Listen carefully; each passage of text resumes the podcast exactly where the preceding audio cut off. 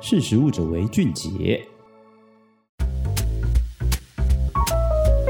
哎，各位听众、读者，大家好，我是实力的一展哦。那我们今天非常荣幸可以邀请我们的莫凡比的总经理方丽环总经理来上我们的 podcast。那最主要是我们今天想要了解，因为大家知道莫凡比哦，你去火锅店啊，或是很多的通路，你一定看得到，或者火锅店你一定会吃得到莫凡比这件的冰淇淋哦。对啊，而且它跟哈哈根达斯基本上都放在一起，而且有不同的魅力哦。而且重点是你一定都会吃。对，因为他们很多品相完全不一样，而且口感呐、或是口味呀、也会有很大的差别。那这个就是我们觉得，就是说，我们今天特地邀请总经理来跟我们谈一谈莫凡比呢，到底是怎么样打下高端台湾的高端的冰淇淋市场。好，那我们先欢迎总经理来跟我们介绍一下。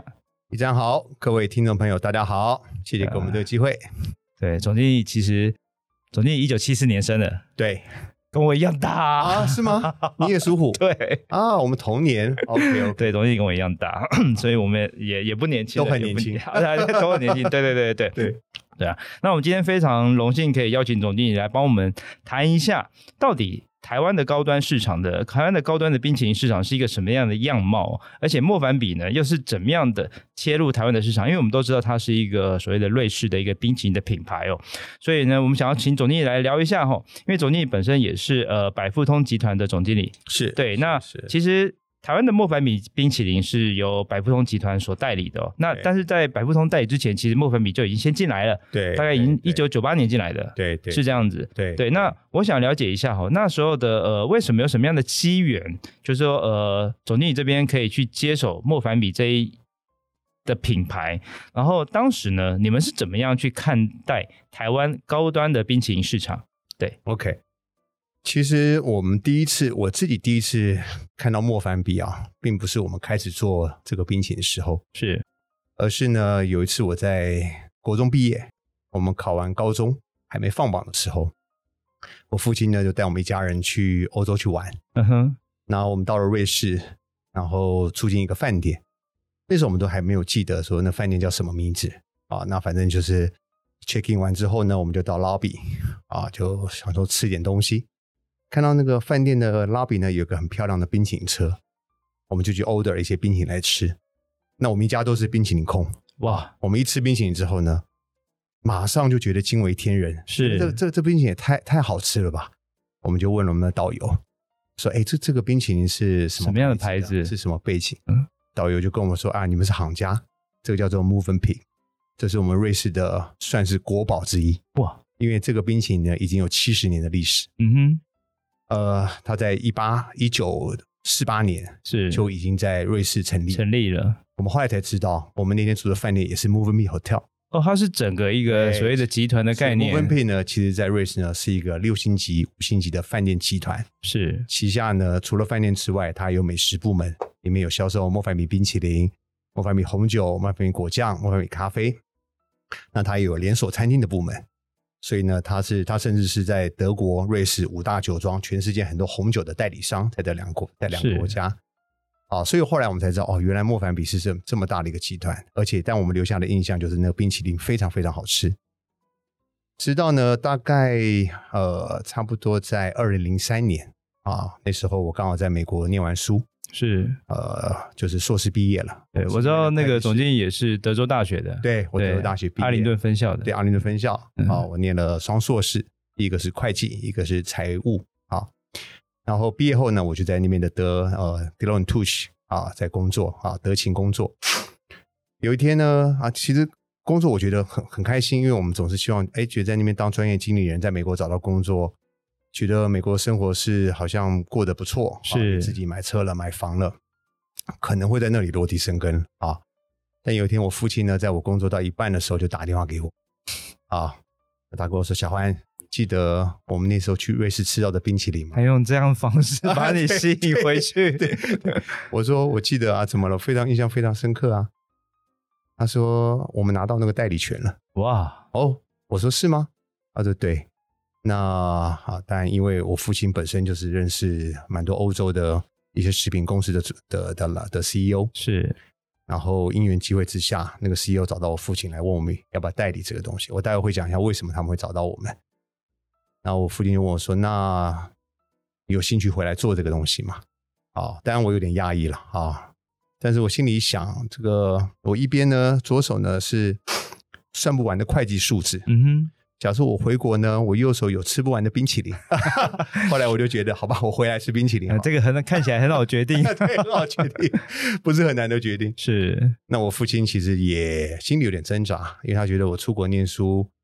拿到了会计师啊，也在那边花了有一段好的时间工作有的专业，是，回国来，我们公司那时候也很小啊，但现在也不是说多大，但那时候更小。嗯哼，也希望说，呃，我们在国外如果生活也蛮好的，他没有说一定要我。其实他他对我回来反而没有说一定希望是他，说你自己想想看。那当然，后来我抱持的就是说，毕竟在国外工作到一定的程度，会有个天花板存在对，啊。我还是希望回到自己的国家，嗯然哼，后能够自己去做一片生意。是，在这样的一个动机之下，我就回来了嗯哼，啊。所以那是呃我为什么会回来台湾的主要原因，就是因为我们拿到了这个 Move and Pay 的代理权。是，但在那个时候，其实 Move and Be 我们刚回来，其实就像你讲的，我们是二零零三年接手，其实他一九九七年九七年就进八年就就进进来。来了，对，那那时候是 Move and Pay 直营公司自己做了五，嗯哼，非常惨啊，做的非常非常的惨。为什么非常惨呢？因为在那个当下的环境，其实呃所谓的高价市场只有哈根达斯一家对，啊，所以当然在那个情况之下，Move and Pay 是欧洲最大的品牌，嗯哼哈根达斯是美国最大的品牌。对，他们觉得这一定有市场啊，是，对不对？但是一进来之后，你会发现，你到底要怎么样去让消费者听过一个高价的品牌？不是说你上了架，人家就要买了。对，所以他们一开始做的策略，当然就是为了要马上要有业绩，把所有的货都铺到当时的惠康啊，铺到很多的零售点，是甚至连中油的加油加油站的那站种休息点都铺都铺进去了。所以它跟它的品牌定位跟消费族群就有一个很大的差距，因为对，你铺货出去容易，嗯但是哼，消费者不买，对会，有两个问题。第是一个问题是他一定要退货嘛，嗯哼，你到一定时间就退回来，对，退回来也就算了。最大的问题是，假设你没办法很快卖掉的话，在中间一定冰淇淋的品质会变掉。是，所以在那几年，啊莫凡比、无分比有收到很多的客诉嗯啊，哼，包括在那时候后勤物流做的也不够完整，所以常常有客人呢，这是我们事后才听到了，就是跑去买哈根达斯，旁边哈根达斯旁边是莫凡比，对，基本上你大部分都听过哈根达斯，嗯哼，对不？对？你就会百分之九十五的人应该都会买这个。对， OK，有些人听过 Move and Pay，好好不容易决定，哎，Move and Pay 嗯新品牌，给我来他试试个看，机会，给他个结机果会，拿开来付了很贵的钱，打开一看，冰淇淋融化了一半， 哇，那个整我个冰淇体淋是斜的，那整个体验的感受都，不好对，啊。所以为什么到最后呢？我们接手的时候，其实是 Move and Pay 呃遭遇了非常多损失的时候，嗯也就是冰淇淋不断的有很多的退货，是后来销售也卖不出去，哼，嗯哼，然后口碑也很差啊。那、那个时候就是为什么国外的 CEO 啊来找到我们了啊，因为他觉得他可能需要有一个在地了解在地市场，然后又信得过的伙伴，对是对他希望有个。那我们之前也做过瑞士的一些牌子，譬如说 Hero ，Hero 的果果酱，酱，嗯，所以那时候这个 CEO 是 Hero 的 E CEO，然后啊知道我们公司虽然小，但是我们做一些 niche product，就是一些比较 premium 的 product，我们有我们有一套自己操作的逻辑，是，所以他找上我们，他们也跟我们说，假设你们不接，我们就准备把 Move Me 在台湾收掉了。哇，那台湾的消费者就有很大的可惜啦损失，对，啊，当然也是刚好我们知道这个品牌在瑞士、在欧洲是一个非常好的牌子，对，而且你们真实的体验我们真实过地体，验过，对啊所以我们觉得有机会啊，所以后来我们就决定接下这个生意。嗯哼，啊，是，那回到你刚刚讲的一个，就是我们一接下来的时候，呃，在那个情况之下呢，呃，其实我们最大的第一件的遇到的问题就是我们要怎么样去重新出发对，啊？那当然，我们就做到一个最主要就是要断尾求生了嗯哼，啊，也就是说，所有当时惠康所有的店、中油所有的店，还有很多零售点，那时候大概有一百台冰箱吧。啊，当时我父亲就做了一个决定，把这一百台全部收回来哇，啊，全部在砍通路的盘整上面全部先全部停掉停，掉，嗯先全部停掉，对只保留两三个零售点，嗯哼，像微风超市啊，像搜狗超市啊，是比就较是说 premium 一点， TA 比较对的零售点，我们就维持。对，嗯哼，然后呢，再开始呢，再开始去找适合合适的、比较高端一点的客户，比嗯如哼，说像饭店、是高价一点的餐饮，对。然后开始去配合。所以他们一开始在一九九七、一九九八年进来的时候，基本上他们就直接攻所谓的 C 端的市场。对是，对然后当你们在接手之后，二零零三年接手之后，你们第一个重新盘整通路的对策略，对第一个就是说，那针对于 B 端的市场有没有机会，也是借由你们这边开始去 approach、对去接触、去打入，对至少就是说，我们通常知道，就是说很多的食品产业，B 端是一个很稳定的对，可以让你自己出货稳定，然后收入对稳定、利润稳定的一个环节。没错是，没错，我们 B 端。呃，因为基本上做代理商，我们还是要讲求实际的要有进口量嘛。对量的部分对，，我们也嗯不能就是等我们品牌先做起来啊、嗯哼，再慢慢，因为冰淇淋总是要进来。对，所以我们一定要先找一些好的餐饮客户。那当然，好在餐饮客户它的属性是这样子，就是就算你的品牌再好，它也不会所有人都只用那同一支，因为对，总是会有一些餐厅它想用一些不一样的，哼哼，它想给消费者一些不同的选择。是，再加上台湾的很多餐饮的高阶主管是从瑞士念书回来的，或从欧洲念书回来的，他们嗯了解慕芬比的牌子，所以在初期呢，透过我们很努力的去找寻，也找到了有一票对慕芬比还是支持的，对嗯这哼品牌也有兴趣的，是也想找到跟哈根达斯不太一样的嗯一哼，个第二个选择，对就是一个很另外一个很好的选择，是这个客群，所以我们就开始先把一端的通路这样的沟通，对因为毕竟它在欧洲的确是欧洲最大的牌子，是是对，那是的确就像卓尼刚才提到的，呃，旅馆的部分，对啊，对所以其实像瑞士本身也就是旅馆培训的一个重要的是是重要的是国家，所以的确就是养了一群，其实坦白讲都听过不分 P 的的消费族群，对那这样子的话，基本上就比较在 B 端有一个比较稳定支撑的力量，。对对对啊，然后再来想请问一下总经理，就是说嗯在接下代理权之后哦，我们知道就是说开始，因为过去是没有自己去所谓打造自有通路跟配送的物流，对那当初为什么会想要做这样的一个决定哦？对对，因为过去都透过经销商嘛。对，对那为什么会开始想要自己开始去建，自己去建这样的一个事情？对。因为那都是一个成本的考量。对嗯对，当然就是说，呃，也真的，其实，在第一步我们接手之后，我们并没有冷冻物流的经验，对在那时候我们只有常温物流的经验。那合情合理的想法，当然就是说啊，可能能先委外，能不能委托别的公司来帮我们送，我们只要是做业务就好了。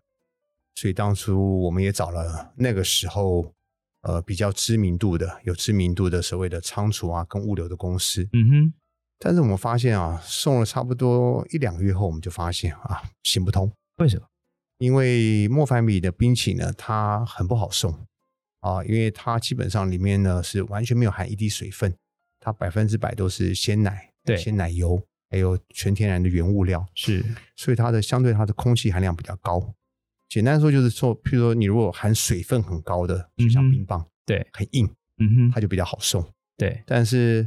如果说你含的百分之百全都是鲜奶啊、鲜奶油啊，它比较软它。会比较软，嗯哼，所以在一般那个时候，外面的配送车的温度都没办法送莫凡币，所以常哇常那我们就委托他们送过去之后，冰淇淋都已经快融化了。嗯，那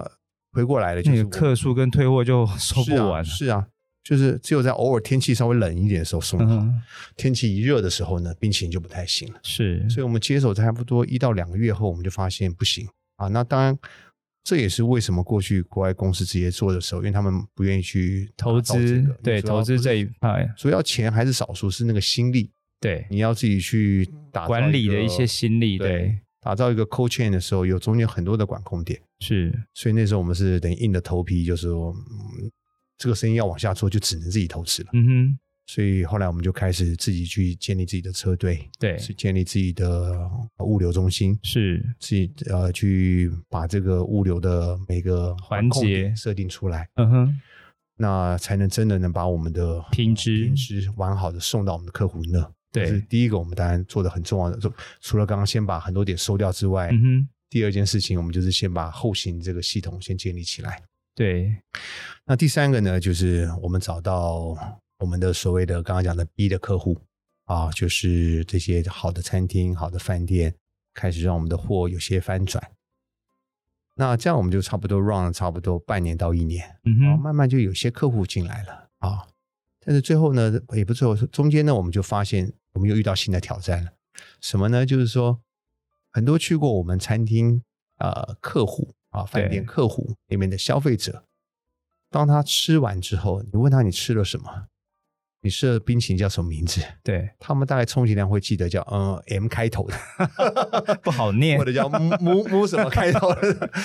就是说你去一个饭店去吃到好吃的东西，你不太可能记得。比如你记住去一个五星级饭店喝到一杯好酒，你很难记得它的品牌名称。 的确是，对不你对光是记产地就不错了啊，。对对对对，你很难记得你到底吃到什么。所以我虽然可能会有量，但是它永远没办法把品牌建立在消费者的心中。 是，所以那时候我们又做了一个决定，我们必须要开自己的 showroom，就是我们自己的店铺。嗯哼，去让消费者呢能够到我们的店铺，透过我们的服务专员真实的体验啊真实的呢体验产品跟品牌的知道我们印象说法，对，，是也就是我们希望消费者到我们店里，因为到 buffet 里你可能吃冰淇淋只是最后的十五分钟，对，但你到我们店里可以待完整的两个小时，嗯哼，那我们需要这样的 experience 啊，它才真的让这个品牌呢打入他的脑筋里面去啊，所以我们决定就是我们必须要去开 showroom 啊，就是在，所以我们在一零一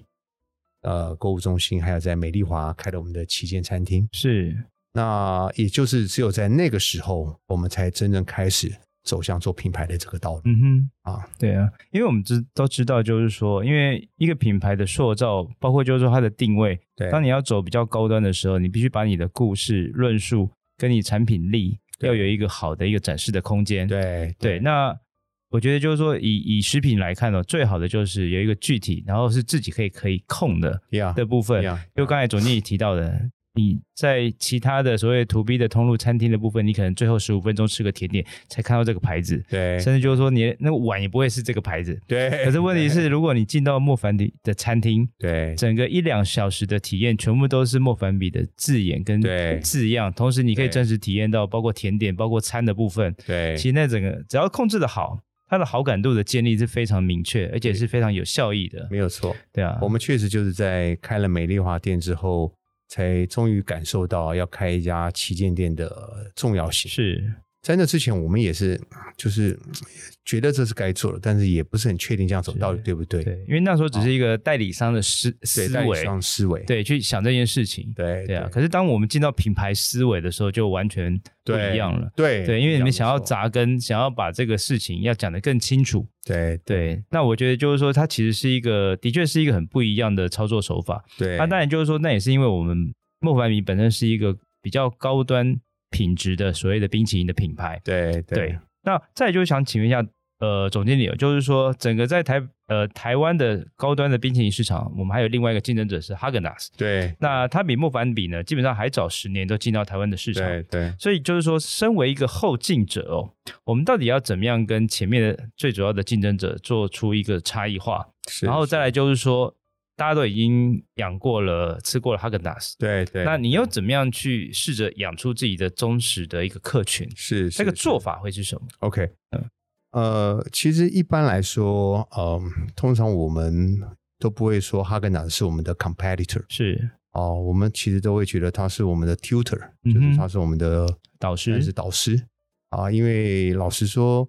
一个市场啊，你要有高端的消费文化，那不是一家厂商可以做到的，是要好几家厂商一起把一个消费习惯跟文化撑起来。是，我们是有幸在哈根达斯已经耕耘台湾十几年后，我们进入台湾，否则以我们嗯他们一个代理商的角度要去耕耘一个所谓高价冰淇淋市场，我不认为很容易。所以他们先教育了市场，他们先教育 市场，他们在东华南路开了一个很大的旗舰店，对天母开了一个很大的旗舰店，是让大家知道哦，原来冰淇淋可以开那么大的旗舰店， 对不对？所对以他们名字也不好 念，啊，名字也不好念，对啊，对，所以呃，当我们进来的时候，我们觉得有一个学习的对象啊是非常重要的。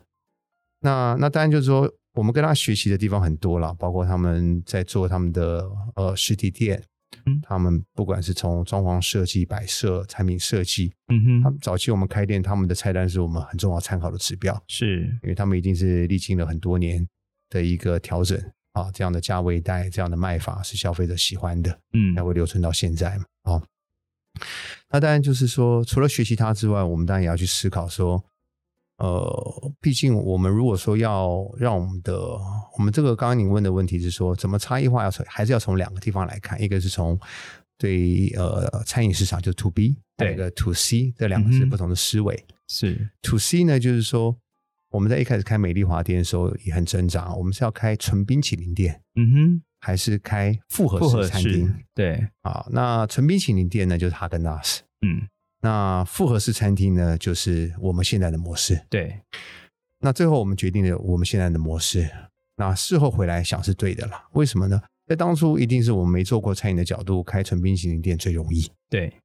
但是我们也思考一下，就是当我们开下去，我们虽然把它当成 showroom，但是我们有个很现实的考量啊。假设只卖冰淇淋，我们的业绩它的范畴一定是比较小被的，限制住了，所以有一天我可能要等待商场来跟我说，对不起，我的地方不是给你只当 showroom 用的， 我的地方要有实际的足够的营业额，是我才会继续跟你续这是约的。一个比较经营上面的现实对的考量这是一个现实点，考量。所以在我们那时候做决定的时候，虽然我们是以胸乳为出发点，但我们最后做决定的时候，我们认为这是一个要长期去经营的据点，对，所以我们转做一个复合式的餐厅。这样的整个营收的规模才有机会更更漂亮，是的，那所以在做餐厅的这一块，我们也跟哈根达斯去开化了。对，区隔化了，，对，来我们这里呢，来去哈根达斯确实是想 enjoy 它很 premium 的一个用冰淇淋的氛围。是那来我们这边，我们标榜是除了吃冰淇淋的目的性之外，我们希望你来 Move n Pay 这环境，除了体验到 Move n Pay 冰淇淋的 premiumness 之外，你还可以跟你的家人嗯有哼，个很愉快，可以享受不管是下午茶、一些优美的餐点，是这个轻松的时光。所以我们比较 more for like 一个呃 experience，一个对消费轻松的 experience。At the same time，同时间你体验到很好品质的的的甜食物点，呃，跟食甜物点，对，那这是我们的标榜啊。那啊，那也还不错。我们一开幕的时候，生意远远超出我们的预期。那事实上也很多消费者其实来这边没有吃冰淇淋，他就喝我们的咖啡， 吃我们的饭。所以到我们现在餐厅呢，其实我们百分之七十趴其实是来自于我们的餐点，哦，但也因此我们有足够的营收，我们也才受到其他百货的邀约是，去开店。然后慢慢呢，我们可以在餐厅楼层去有一个五六十平的位置，嗯哼，到现在我们可以开到快三十家餐厅。对，啊，这都是源于来我们一开始所设定的策略。我们不能把它当成只做冰淇淋，嗯哼我们要把当我们要做这个修路之后，我们就要把它想成我们是要做一个连锁餐厅的思维在想这个事情。好，那回来讲就讲到给一般 to B，对啊，那我们怎么跟它区隔？其实就冰淇淋本身来讲呢，当然我们最大的区隔就是说，我们的风味其实是有一点不一样的，对，每一家品牌的业者，它各自的啊对口味的确，还有口感上面，口感上其实也是不对一样的。那就像很多人之所以买我们品牌，是为了我们的经典巧克力。嗯你可以在我们的巧克力里面呢，可以看到非常大块的巧克力薄片。哼，对你，吃每一口的时候，你都会有 crack crack crack 那种对，因为瑞士巧克力也非常有非常名有名。那甚至你可以看到我们的香草，你可以在里面看到香草籽，那是真的用纯正的马达加斯加香草哇，去做进去的，而不是是只是用香草的提炼物 extract 去做的。对，所以呃，我们在我们的冰淇淋的 flavor 上，还有它的 quality 上，其实呢是在跟哈根达斯是有的拼的，甚至在某些 flavor 上，其实是比它还更出色的。对，所以这是在品质上跟产品上的一个差异。差异化，那当然还有就是说，我们做餐饮通路有个很重要的就是呃，也其实也也也必须触碰的我们的价格 跟我们的服务。这个是一个非常实际的问题比，较实际的问题。对所以，呃尽管我认为我们的成本可能会比它高， 哈，因为呃，一般来说，我们那个我们的进口成本非常高，但是对我们出去卖的时候，绝对是卖的比哈根是便宜一点点。嗯哼，然后，在我们的服务上，我们也要变得更有弹性是，啊，也就是在提供我们客人的这个产品上。让客人觉得可以很快速、很有弹性的拿到我们商品，那这个大概就是我们在做 to B 的这一块有些不一样的一个操作逻辑。是，我觉得这个也东西也是给台湾很多的呃经营者去思考这件事情。在坦白讲，就是说一个品牌要经营的时候，它不会只有一条路，它不能对适用就 to B to C 都用一个模式来走。是是，对啊，那刚才总监也提到了一件事情，就是说怎么样，就是说从一个代理的品牌，你为了要持续的所谓的在这个市场上面生根，开始去做所谓的品牌的经营，从品牌的经营不断的开始延展到所谓的餐饮的经营，对对，一一路一路一路这样的一个布局下去哦。坦白讲，这中间所有的过程都是有很大的收获，才对会让整个所谓的集团莫凡比的这个集团长成到今天将近三十几间门市的一是个规模。是，对，那这个是其实是一个非常相对不简单的，因为不到不到二十年的时间。是是，对啊，其实我觉得这个是一个非常难的，因为餐饮谢又谢是一个啊非常竞争的业态。对，所以通常一个品牌它可以存活到这么样的不错的时间，对对，其实哎、我觉得重点是你们还用代理的方式。对，那坦白讲，就说这也是更不简单，因为是是代理的方式感觉感觉来说，这个品牌有可能就是会被原厂收回去。。对，可是对却愿意这样的投资，代表你们对于这个原厂的关系的连接度也非常的好。那是，是也但也是因为你们表现出来的一个成果。是谢谢对，，那再来就是说，我们想要了解一下，就是说整个冰淇淋行业的这个经营的业态哦，那包括就是说研发，然后总监有提到，就是说优质的原料啊，香草纸都看得见，这太厉害了。那当然就是说还有所谓的先进的加工的工艺，然后刚才总监有提到的一些仓储、冷链的配送的环节哦。我坦白来讲，如果真的想要好好的，我们不要说赢得市场好了，嗯哼我们真的想要站稳这个市场哦。那除了这些事情之外，那除了还有口味跟造型方面、行销方面，到底有什么样的关键点，或是说，总之你刚才提到，你刚才提到其实有很多个面向哦。那如果你回过头来再重新思考一下，你觉得最重要的，例如说我们最重要的三个关键点会是哪一些？ OK，好。嗯呃，其实当然，莫凡比本身它是一个国际知名的品牌，那所以当我们拿到这个品牌的时候，我们已经有一个很强大、很强大的一个国外的研发团队，对，把这么优秀、这么呃这么这么出色、优秀的这个冰淇淋放在我们手上，交给我们来来操盘。那其实，但同时间，我们也在十年前，我们也引进另外一个牌子，嗯哼，从泰国进来的，叫做 Mingo 是民果冰淇淋。它在泰国也是很出色，但它并不是全世界出色的。那经过十年后呢，我们也操作的还不错啊。在今年呢，我们也是每年都是以差不多三十趴的幅度在成长在成长。嗯哼。那那它这个模式也是跟木凡比的模式很像啊对吗？它它所以说呢，就是综合这两个，我们操嗯盘这两个冰淇淋啊是，的，我们得到一个大家一个心得了啊，就是说，那当然我们也同时间也看过很多这十年这这十几年来有很多很多冰淇淋品牌进来又出去，进来又出去。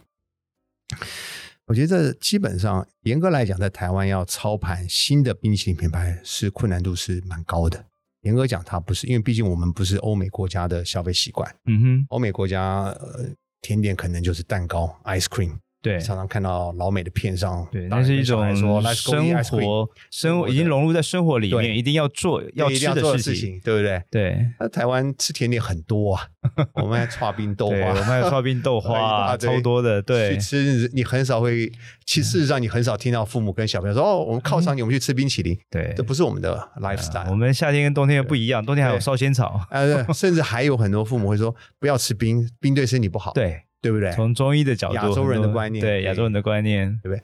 所以你要做冰淇淋是很不容易的，嗯这也是为什么大部分品牌就进来个两三年就离开，嗯哼或者不管是自创的，或者从国国外代理进来。对，那呃，所以我我觉得第一个，老实说，我们是运气好，先拿到了这个好的牌子，有先天有利的这个品牌的产品嗯啊，哼，不管是我泰国的民国或者莫凡比。对，第二个呢，就是您刚刚提到的，它的通路必须要多元。嗯，啊，你不能呃，因为我看过很多冰淇淋品牌，第一个进来就是先做柜，先做嗯专柜，对，先做专柜会有生意，但是他的生意都没办法 maintain 嗯哼，这个专柜本身的 cost，、对，这个专柜大概都是做一年到两年后就必须关店。回到我刚刚讲的，一他在赔钱，第二个呢是百货会觉得嗯生意太少，就是业绩啊不达标，我抽不到钱抽不啊到，钱，对啊，所以呢，你要以冰淇淋去做专柜角度来 promote 牌子这个事情，本身你很难做的很长久。就连我们 Move N P 现在我自己都不开冰淇淋专柜，是我只开咖啡、嗯哼开餐厅。对台湾是非常 seasonal 的，就像这两天很冷。对， 如果说 开冰淇淋专柜，你可能一天的营业额一千块，甚至两千块。你讲非常有的可确能非常会发辛生苦的事情，对，对不对？嗯哼然后，所以嗯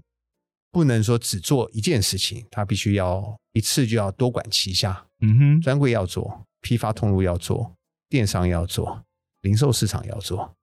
也就是你必须同时间呢，在你的 outlet 那一块，你还要有点多元复合性的操作，对，那你才有可能让这个品牌呢，在比较快的时间内，让比较多消费者可以看到。嗯哼，啊，那这是为什么？这就是我们累积多年下来呢，我们觉得，如果今天你要带了一个冰淇淋品牌，你要先有这样的认知，是，就是你是要从多管齐下去操作这牌子的，对，你不能只上零售，因为只上零售就会发生像莫凡比最早期的嗯哼，上去很快，但是噗在上面不动的几率也很滚大滚不动啊，滚不动，这会不会有可能是因为台湾？台湾讲台湾就是两千三百万的市场，要大不大，要小不小，对啊应该是说觉得真的是竞争太多了，嗯哼就是你看像便利商店每年的冰品节有是，多少新产品上来，对啊，对不对？那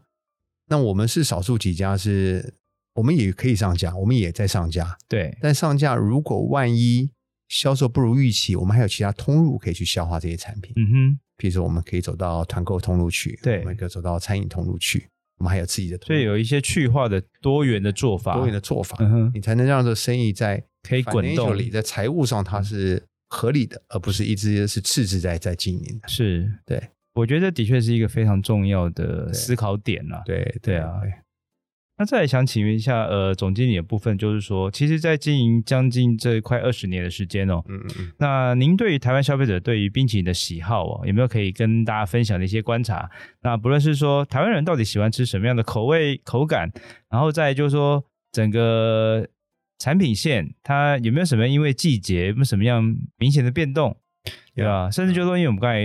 在录之前，我跟总经理稍微聊一下，就是台湾很喜欢吃可能那几个口味，对对，那为什么？这个也是对很对好奇的点。呃，其实每个品牌都有自己的特殊口味啦。对，啊，那就像莫凡比，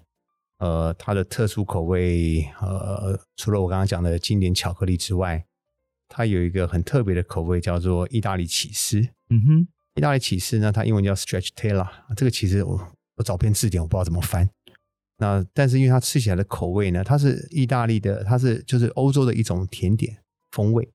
然后呃吃起来有点 yogurt 的味道。在一开始我们早期我们引进到台湾的时候呢，很多客人吃完之后会跟我们会跟我们客诉，他说你卖我酸掉的冰淇淋。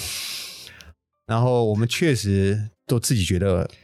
因为呃数量数量还还不少，就是克数的数量不少。对，嗯但是我们发现呢，这个东西有点特别，就像有点你在吃瑞士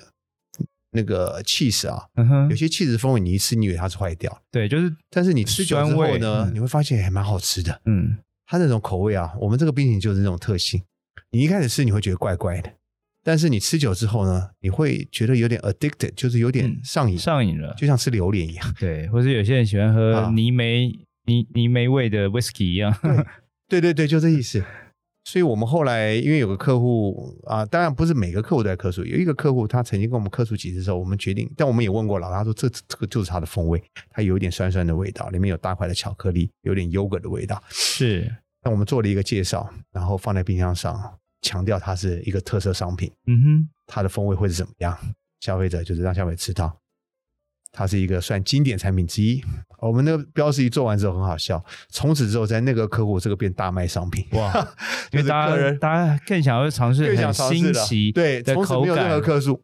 大家觉得嗯，这味道真的其很实特别坦，白讲，就是新口味的市场教育要做，就是这个意思。那是现在那个口那个口味也是我最喜欢个人的，我每次嗯去店里十次有八次我都点那个口味，我就觉得已经上了瘾。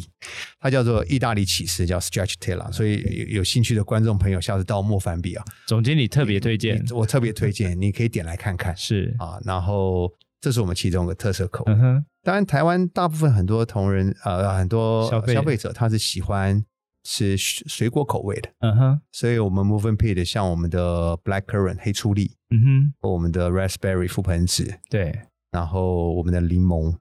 都非常的出色。它出色的原因是除了水果的丰富度，它的香气很足够之外，对，它的组织是非常 creamy 的，就是非常的绵密，对，就跟 ice cream 一样的绵密。因为嗯哼 ice cream 通常因为有奶，对，要做绵密，相对来说是就是以我们这种 super premium 的是一定要的。是但是很多的冰淇淋，因为它 sorbet 是 sorbet 就是雪落类，就是没有含奶的对那，种水果类的，要做到绵密很困难，它通常会有点沙沙的口感。但是在 Moven p a y 的 sorbet 系列呢，也是非常的 creamy，也很绵密。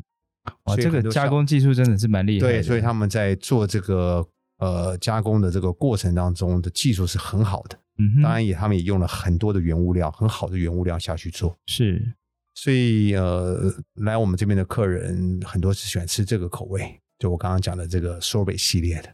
啊。那最近我们有出一支，就是叫陈酿莱姆，哇哦，就叫做 Oran Barrel，它是呃，它是用陈酿莱姆酒桶啊，嗯因，为现在这不几年莱姆酒在台湾也真的非常夯哎很。夯哎、对啊对，很夯，所以总经理在引进商品的时候，的确是对于对市场关注真的是还蛮对明对明明确的，那因为欧洲他们也在很流行是这个 rum 嘛，所以他们 Moven P 也出出了 rum racing，就莱姆葡萄，还有陈酿莱莱姆，莱姆最近在我们这边上架啊，那也是欢迎啊，听众可以到我们那边去试试看。的确是哦，因为对我们来讲，总经理刚才提到一点，我觉得蛮明确，就是说台湾消费者的确对于呃水果口味的呃呃甜点，的确是非常的喜欢哦。呀呀，对啊，可是我觉得这也衍生出我另外想问的，就是说，其实，在很多的竞争的情况上面哦，在地的市场、在地的品牌，它在所谓的呃变化性跟动作上面哦，这边会不会对于本身是进口跟代理的业者会有一些压力？哦，对，因为坦白讲，就是说在地的一些弹性，它速度比较快，对对。可是我们是一个代理的品牌，那对这边的话，总经理怎么样看这样的一个竞争的一个态势？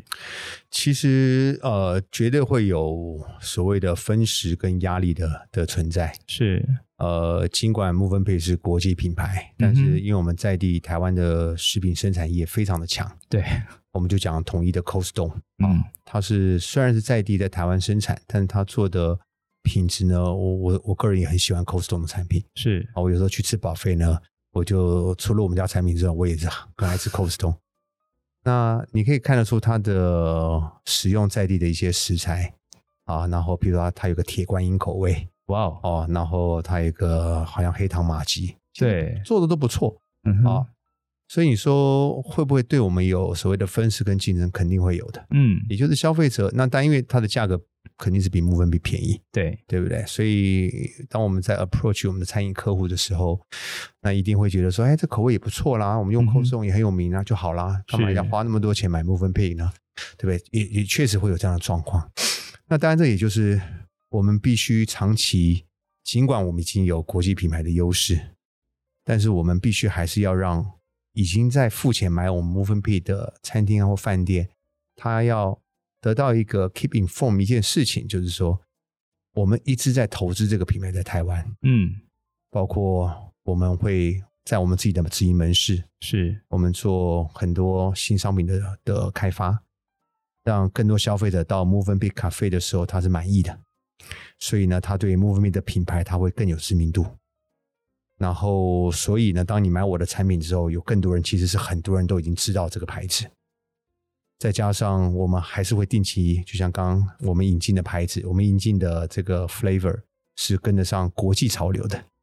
所以让您的消费者虽然他们有在地化的食材，但是我们有国际国化际的的 trendy 的一是个的就是一各个自的市场定位就会，坦白讲就是不太一样。对对对，我们就是是不断的强调，就是在国际的一个趋势、潮对流对，甚至进口的一些食材、对品牌，对对，就是我虽然没办法做到在地化的弹性跟在地化的食材的使用，对可是我可以把国际非常流行、变化也很新的趋势以对及趋势潮流，全部把产品带进来给国对内的消对费者对去做体验。 ，yeah，这就是对，没错。所以这就是我们要不断花时间跟投资消费者沟通，让消费者知道得到的这个感受之后，进而步他到我们客人那边嗯去哼吃莫凡米的时候，他对这个是嗯评价是高的，让我的客人觉得买我们是值得的。所以现在莫凡比大概有几种口味？呃，我们现在的常年我们 keep 的是在二十六种二，十六种，但每年我们会进来一到两种新口味，新口味做短期的一个 promotion。哇，这个所以这基基本上这个这个量其实也不小嘞。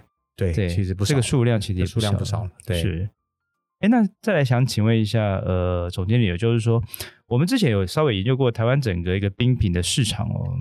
将近好像快五十亿。嗯嗯嗯，嗯对，我不确定这个数字正不正确啦，但是我觉得就是说，整个台湾在冰品的竞争上面哦，那总经理怎么看这个市场的态势跟规模？它还会在持续的成长吗？ OK，还是说它只是在一个固定的规模？当然是，但是品相间互相去争夺市占这件事您情，您的数字我基本上是认同的啊是，因为跟我听到差不多。那我就先讲另外一个数字，是我们在十二零零三年刚进来的时候，我们做的调查，那时候冰淇淋的规模是二十五亿，二十五亿，也就对是过了十几年之后已经翻一倍了。对，那冰淇淋，我认为它是一直还是在成长的一个商品，嗯哼，因为冰淇淋本身它就是一个呃，它是一个冲动性消费，某种程度它是一个冲动性消费，它并不是非常计划性的消费，说我设定这周六我要去买根冰棒， 的确是嗯它不是这种消费行为。所以那随着呃，只要通路就是大部分的通路对卖冰淇淋这件事情越来越广泛嗯哼，啊，就像它不断的刺激让消费者看到，看到，嗯哼，他的消费欲望就会起来。嗯哼，所以卖冰淇淋这个事情已经在这么这个近十年来变得各大通路，每是。年暑假去抢生意的一个很兵重要家的一个必争之地，环节对这个品相的推出，对是对，所以我认为在未来的市场里面呢，我就像我们自己冰淇淋业绩也一直在成长，嗯哼，所以我认为短期内我很难说是它成长到什么时候就不会成长了。我认为它会一直在成长，只要随着人民的，就像我讲，因为它是呃一个冲动性消费，但前提是大家都是越来越富裕的前提，对，对不对？所以只要大家的整体的经这个国家的经济这个的发经济展的发展是好的，还是持续在往前走，对，那持续往前走的，加上它不是一个很高的消费，嗯对它也是让很多人有一种小确幸感觉的是 moment。啊，就是疗，不管是用疗愈，或者嗯哼是享乐，或者对是满足自己的犒赏自己的辛劳，它是一个多元性，可以去呃用很少的金额去让你满足得到一些满足满足的产品。而且我觉得，坦白讲，就是说，因为这几年来，也不知道这几年来，全世界的气温哦，对越来越热。对，像台湾基本上就是，嗯，要不是要不是台北今天这几天稍微冷一点，对这对几天觉得，嗯，就好像还是夏天，是十啊一月都快十二月了，对啊结果还是跟夏天一样的温度。对，所以我对相信，就是说，随着这样全球气候的呃温温暖的时间越来越多，对它对于冰品本身市场的规模一定有很大的帮助，对它不断的对扩大。对，所以这为什么满街都是手摇饮？那对都是冷饮的部分，当然冰品也会受惠。 对对，所以没错台湾的整个所谓冰淇淋的天花板市场，目前总经理还是蛮看好的。我觉得还对是不错的，还是蛮我觉得看不好错的的，对对，哎，那想请问一下总经理，就是说，因为我们还是有一些健康的议题，这几年来大家嗯对于饮食这件事情哦，要要健康变得是一个很在意的点哦。对那冰淇淋过去这这项产品，大家会觉得它稍微的油脂啊，或者是糖分的对部分。对那这样的所谓的健康议题的不断发酵，它对于冰淇淋的产业对会造成什么样的影响，或是说对包括就是说你们未来口口味的研发，或是产品的制成上面会做什么样的调整吗？对对，嗯其实就是说，在冰淇淋，当然当然，大部分人在看待吃冰淇淋这件事情的时候，不会那么 seriously 先从健康为出发，嗯因为冰淇淋毕竟大家就是回到来讲，它还是一个冲动性消费，吃开心的啦，吃开心的没有要吃健康的啦，对， 吃很健康少不 对，就比如说，我想吃冰淇淋的时候，应该不会先想说它健不健康。你对你会有这样思维的人，可能本身根本不会一开始是想吃冰淇淋。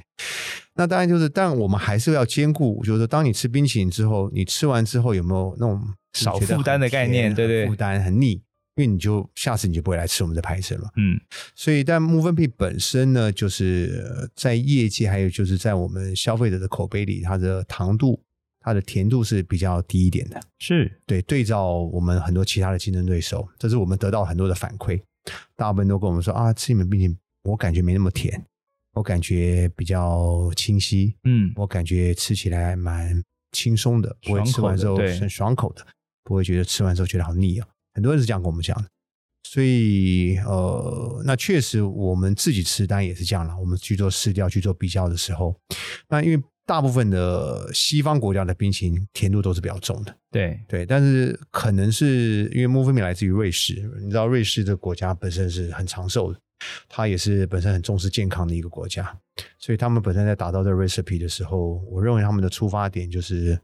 对于因为就像我们的所有的原物料都是 all natural，全部都是纯天然的。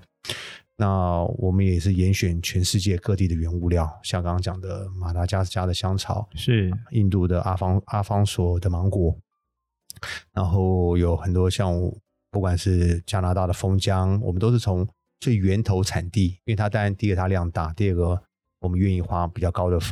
的的成本去制造这个冰淇淋，所以本身它的原物料是非常 healthy，而且是非常天然的，对，所以造就了这个品牌本身对我们大部分的客人，他不会觉得吃我们这个冰淇淋是就很有压力的，压力，而且他反而是觉得，其实简简单来讲就是，就像我刚刚讲，冰淇淋不是你很规律的每、嗯每天要每一个礼拜要吃一次或两次是，所以何不在你真的想享受那么开心的时候，好好好的的享受。，对，这的确是哦。对，那那再来就是想请问一下，呃，总经理，就是说我们刚才提到的，您刚才也提到，就是说从莫凡比这样代理冰淇淋，到后来就是说你们在思考咖啡这件事情，甚至到整个餐饮哦，这样我们感觉出来整个莫凡比已经开始在所谓经营 IP 的这样的一个生意哦这。样这样，对，那未来的策略有没有什么样的一个想法？就是说，如果莫凡比当做是我们一个品牌的 IP 的话，那我们也从所谓的冰品的代理、冰品的产品到实际餐饮的经营，那未来这个 IP 的想法还有没有什么样可以再扩大的呢？ OK，呃，其其实当我们开美丽华第一家店的时候，呃，我们就突然发觉，我们要做这个一个，我们不是做一家餐厅，我们如果真的要走长远路，我们必须要做一个品牌啊，因为只有做一个品牌呢，它才有最后有品牌的效果。呃，譬如说做一家餐厅好了，我们现在虽然做的还行，但是我们也保持了很大的一个未雨绸缪的一个心思。万一有一天我们餐厅客人变少了怎么办？嗯，万一有一天有更 trendy 的餐厅，更就是更时尚的餐厅取代了我们怎么办？那我们一定要想办法是让这个品牌可以留在消费者的心中，可以去进一步可以做商品的机会。对，就像 Movement 冰淇淋，它就是一个由品牌转做商品的一个效果。所以，我们这一路上呢，其实我们在思考的就是说，怎么让一个呃餐饮的品牌变成作为变成一个商品的品牌啊，这是我们从头到尾都在做的事情。好比说做品牌啊，因为做品牌它才能真的长长久久啊，就像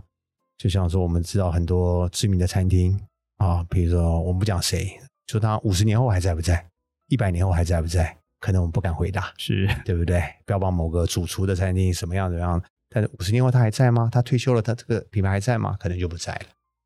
那但是呃如果我们随便问一些人说，你觉得麦当劳五五十年后还在不在？应该在吧？对，一百年后呢？可能都还在哦。嗯，大部分人都可以回答这个问题。是，那这就是品牌的意思，因为这品牌已经到每个人的心中里去了。那我们现在做的事情呢，就是希望我们能把莫凡比呢从一个餐饮品牌做到一个大家都听过之后，我们能延伸到商品。所以现在我们也在做莫凡比咖啡，我们也在做我们莫凡比的烘焙甜点。哇，对我们烘焙甜点其实反应还不错，当然都在我是们独店立的店吗？还是是啊在没有店中店的概我念们？我们不是开店了，我们要嗯哼把这个商品做出来之后，我们可能想要导入到全家是，或者导入到嗯哦其他的通路去。嗯哼，就是希望我们接下来未来的十年，我们希望消费者可以从不同的通路，而不是我们莫凡比店里，不同的通路可以慢慢看到有挂莫凡比的商品出现。啊很就多像食品类型的转变，从对冰品到很多的烘焙食品，到对咖啡，到咖啡嗯，到我们的热餐啊，然后这些的延伸呢，我们觉得当在那个市场上我们能够占有一席之地之后，我们就可以比较可以 more or less 确定说，呃，这个品牌应该可以在台湾长长久久的存在。是啊，而不是说当我们餐厅可能收掉几家之后，或有更流行的咖啡进来之后，啊，我好像大家就会忘了我们啊。所以怎么样去把这个品牌呃商品化，这是目前我们在想要做的路。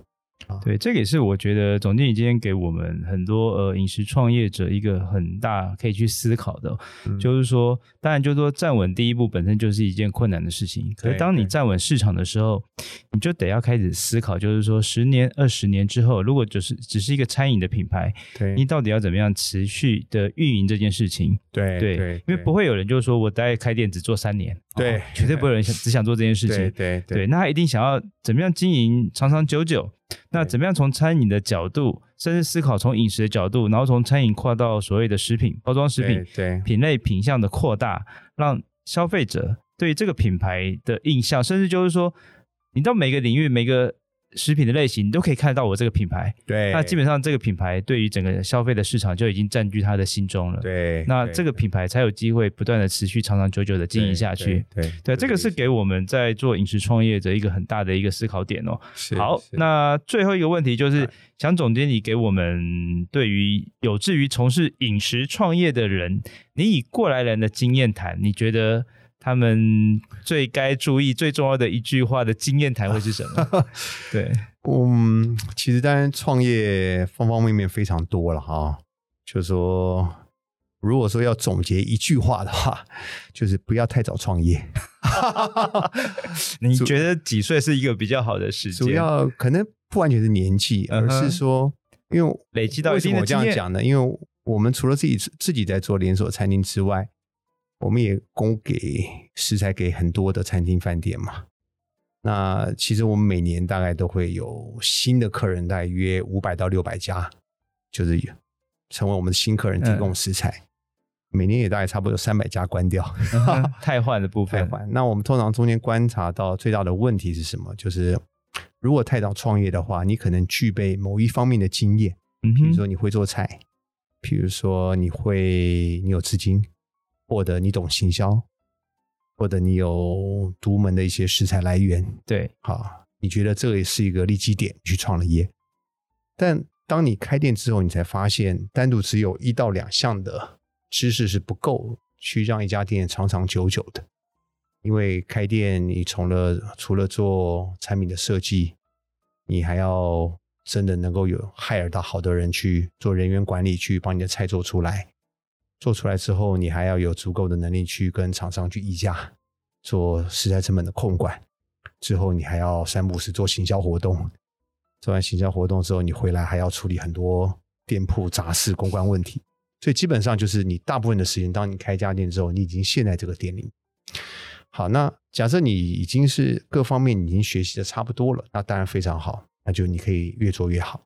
但你需要十个技能，但你只会两个，但你百分之九十九的时间又在店里，就没办法学你新怎么的去学习其他的八项技能呢？就会，所以你会在其他的八项技能在你的餐厅表现上左支右绌会展示出来。不管可能是你的人员可能会管理不好，对，或者你成本控制不好，或者很多法规问题你不清楚啊，这些种种的都会让你的店铺它的营运体质会越来越隐弱，但你又没时间，所以很多创业的美梦到最后变噩梦的例子很多。 嗯对，台湾人很喜欢对创业，但是台湾人创业失败的比例也非常的对高。所以我一般建议是说，如果你真的很喜欢创业，留在在餐饮业，真的先找一家大型一点的餐饮公司去做个五年，至少你先升到店长，至少啊，就是不要说。你在厨房做了会了菜色，你就觉得我可以跟朋友一起筹资个两百万去开一家店，不要不要不要想的这么单纯，至少先做到店长，因为当你做到店长的时候，你已经嗯就是 handle 过很多很多的事物，对，你知道难处在哪里，嗯哼，然后再多做个两年，也许最好再换另外一家集团，再做个三年。我一直认为说，如果你到四十岁再开一家店都不嫌晚哦。为什么呢？假设你真的开一家很好的店，营业额一个月可以做两百万，嗯，他也许他净利一个月就是二十万了，对不对？净利可能就可以达到二十万。那如果你在四十岁开了一个成功的店，每个月有二十万的收入，那是不是成功？那是成功了很，成功，很对成。功了。但是如果你在三十岁急着去开一家店，是每个月赔五万、赔十万的，把你的亲朋好友钱借完 了，那你的下一步你就会觉得很辛苦啊。是所以我我我一直建议就是说，不要太早创业，嗯，要准备好了，准备好，准备好一定的程度跟能力。对四十岁真的都不嫌晚，就是创业不用不用不用急着，对，不要急的，对，而是稍微要有一定的程度跟把握。当然，对创业没有对这么简单，但也没有这么困难。对，就是准备这件事情，到底大家怎么看这件事情，的确对是比较对重要。我知道总经理也有成立一家管理顾问公司，我呃是这样，我我我曾我是有一家管理顾问公 司，但是呢， 我我查了资料 你说，太厉害了，我这个那么低调的公司都被你查出来了。所以这个部分也是可以给大家很好的参考跟建议。我其实是这样子啊，我我呃，因为我之所以成立那个公司呢，确实在多 年前，我觉得好像我自己懂蛮多的，我我就去成立一个管理顾问公司。但是一成立之后呢，发现我自己懂的还是不是太多， 所以那家公司我也没正式的启动去做什么顾问案是啊。那但是有很多朋友来问我一些事情的时候，我我都很乐意分享啊了。是是，但是你真的要我去收顾问费去协助一家创立，我就常跟他们开玩笑，我说我连我自己餐厅都有赔钱的， 我怎么好意思去？ 不会不会，我觉得去我协助我觉得顾在问经验值的累积啊上面呢，我相信总经理还是有很多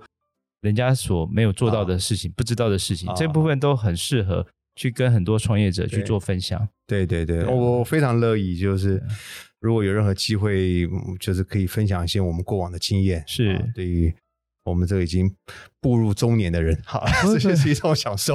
哦，不，这个我们两个都是 壮但年，我也壮中年加枪壮了，对对对，对 啊。呃 OK，好，好那今天非常感谢方总经理来上我们的节目，然后 OK 跟大家分享莫凡比这个品牌在经营台湾的一个高端冰淇淋市场到底怎么看待，同时也把他整个创业的心路历程完整的跟所有的听众去做个呈现是。那今天非常感谢方总经理，谢谢总编谢辑，谢谢谢那也谢各位谢听众，对，也希望各位听众继续收听我们的节目，谢谢，谢谢那我们下次再见，拜拜，好，拜。拜，拜拜。